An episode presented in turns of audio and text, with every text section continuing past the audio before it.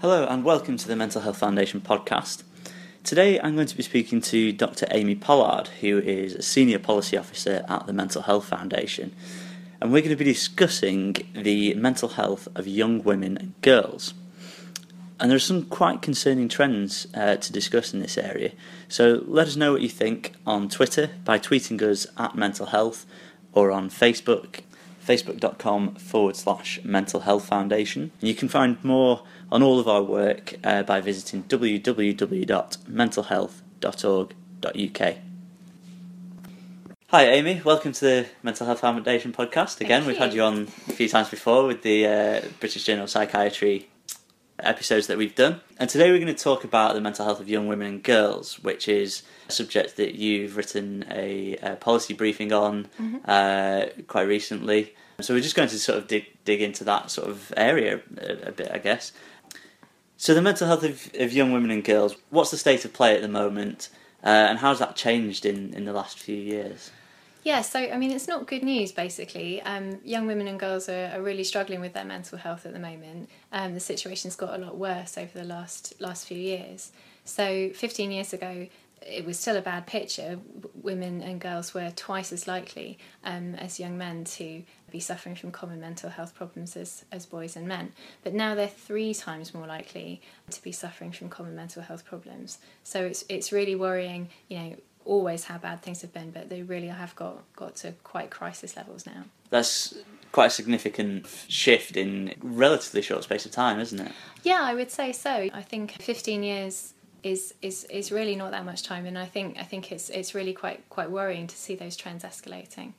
And how do those trends relate to trends in, in men's mental health? Is is there ha, has the deterioration in young women's mental health got a lot worse than than, than men? Yeah, I mean, I think men's mental health has also has also been rising, and I think we're seeing across the board, uh, you know, higher higher prevalence rates for, for, for everybody in, in mental health. There's a um, our fundamental facts uh, publication has a really good breakdown um, across the whole of the UK on on overall levels of, of mental health.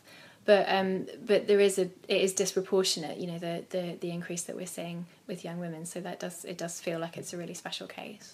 And why do you think that might be? Um, I mean, I think there's a complex set of factors there, um, and it's you don't want to be too glib about it. I mean, from the from the research we've done, we think there's a few things. Um, so, social media and online life is something that people say is is is putting particular pressure on on women and girls. I mean, I think um, there's a lot of, of work at the moment about online online pressures of people's digital lives, but I think it's worth noticing that um, things like Instagram are very they're very image image centered and image focused, and of course historically.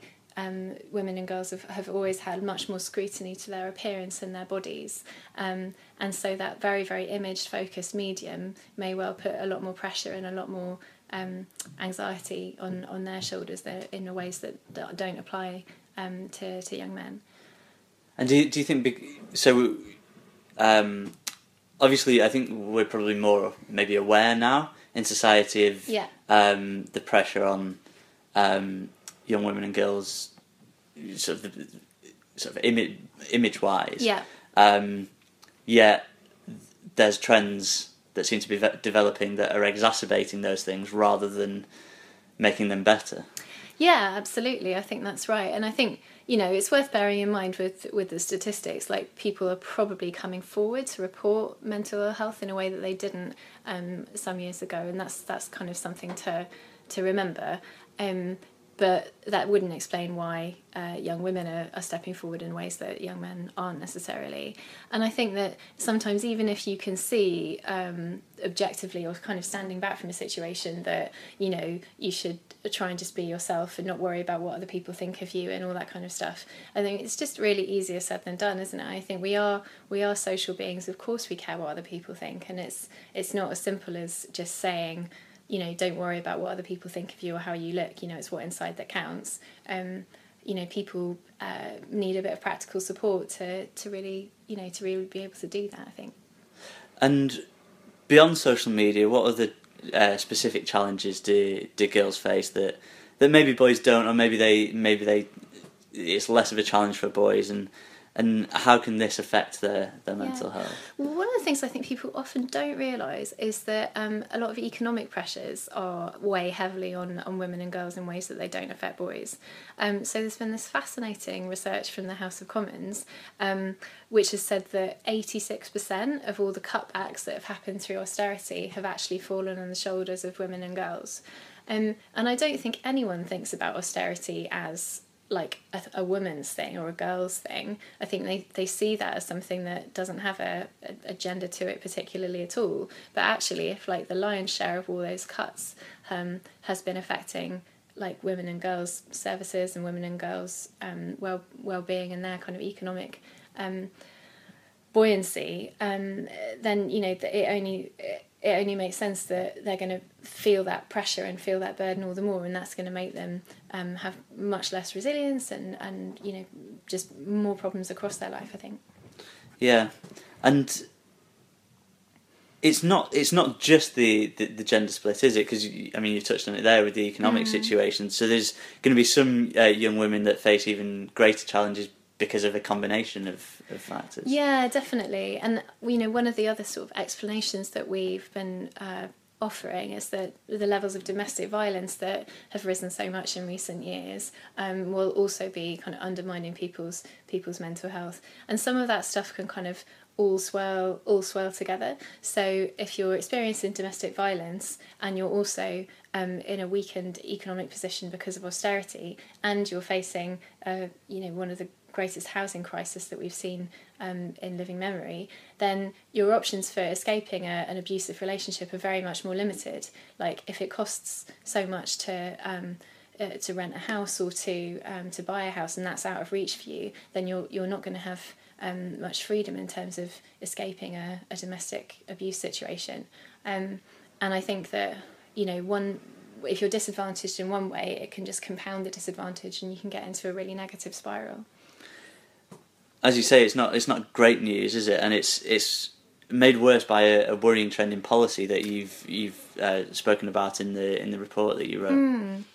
Yeah, that's right. So, um, you know, 15 years ago, there was a whole specific strategy for, for women's mental health, and there were cross government measures um, to fight for gender equity in all different areas of policy making. You know, there were champions and czars, and, you know, a whole cross government focus on gender. Um, and this in this current climate, we just don't have anything like the same the same focus. Um, there's one small task force uh, for for women and girls' mental health, but that's been very slow to get off the ground, and we've yet to see it having an impact in terms of the major policy statements. So, what needs to be done? Um, well, I think the first thing would be to to think about gender again, to get it back on the agenda. I mean, I wouldn't say there's a there's any like great conspiracy out there. It's not that people don't think it's important to think about women and girls. It's just that everyone's forgotten about it. So I think the first thing to do is is just to remember that this is quite an important dimension of mental health um, that we shouldn't let get lost. And just finally, there there are some positives, aren't there? So 2017, particularly, I think we, we probably saw quite a lot of progress with starting with the the, the women's march around the world Yeah. um, in January, and onto.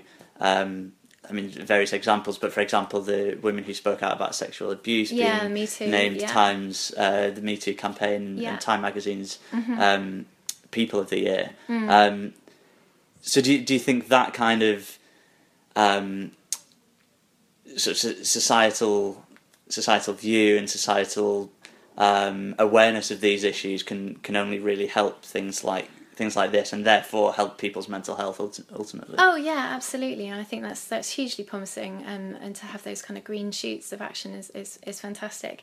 It would be really uh, welcome to see that kind of carried through um, into government, into government policy, and like throughout our cultural life. Um, you know, and I think um, one of the things that I've found really exciting about some of the kind of recent movements is it's not just been um, gender is for girls and gender is for women, but I've seen kind of men coming alongside that effort as well. I think that's what it takes is for a whole society to, to come together and realise that gender benefits everybody. Great, thank you very much. Okay.